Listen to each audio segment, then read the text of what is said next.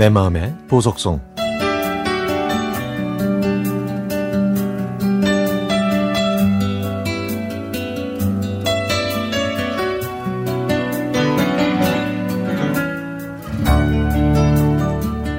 집을 수리하는 김에 집 정리도 함께 했습니다.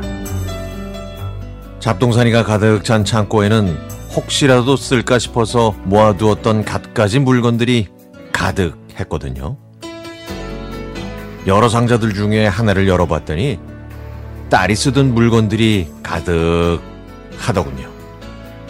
그 안에는 영어의 생활화라고 쓰여 있는 작은 상자가 또 있었습니다. 뚜껑을 열었더니 카세트 테이프가 들어있더군요. 저는 그걸 보고 피식 웃음이 났습니다.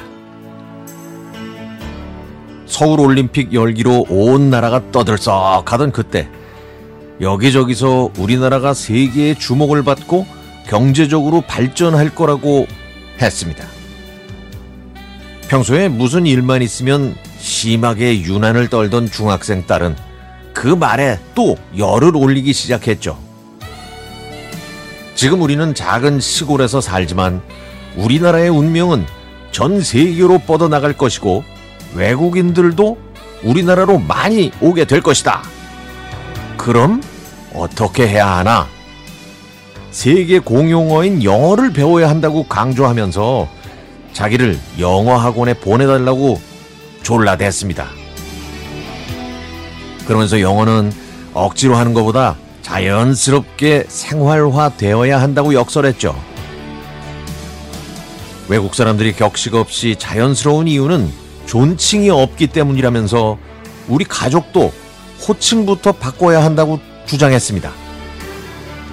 딸은 가족들한테 영어 이름을 정해주면서 지금 당장은 영어로 대화하는 게 어려우니까 말을 할 때 영어처럼 혀를 굴리고 말끝을 올리라고 했습니다.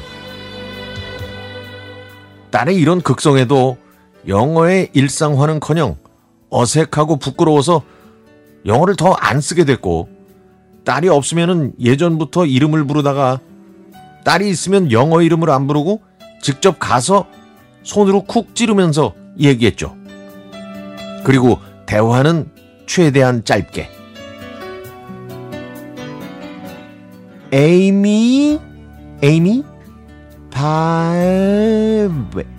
먹자. Yes, thank you, mom. 그런데요, 아, 웃기는 거는 딸은 영어를 못한다는 겁니다.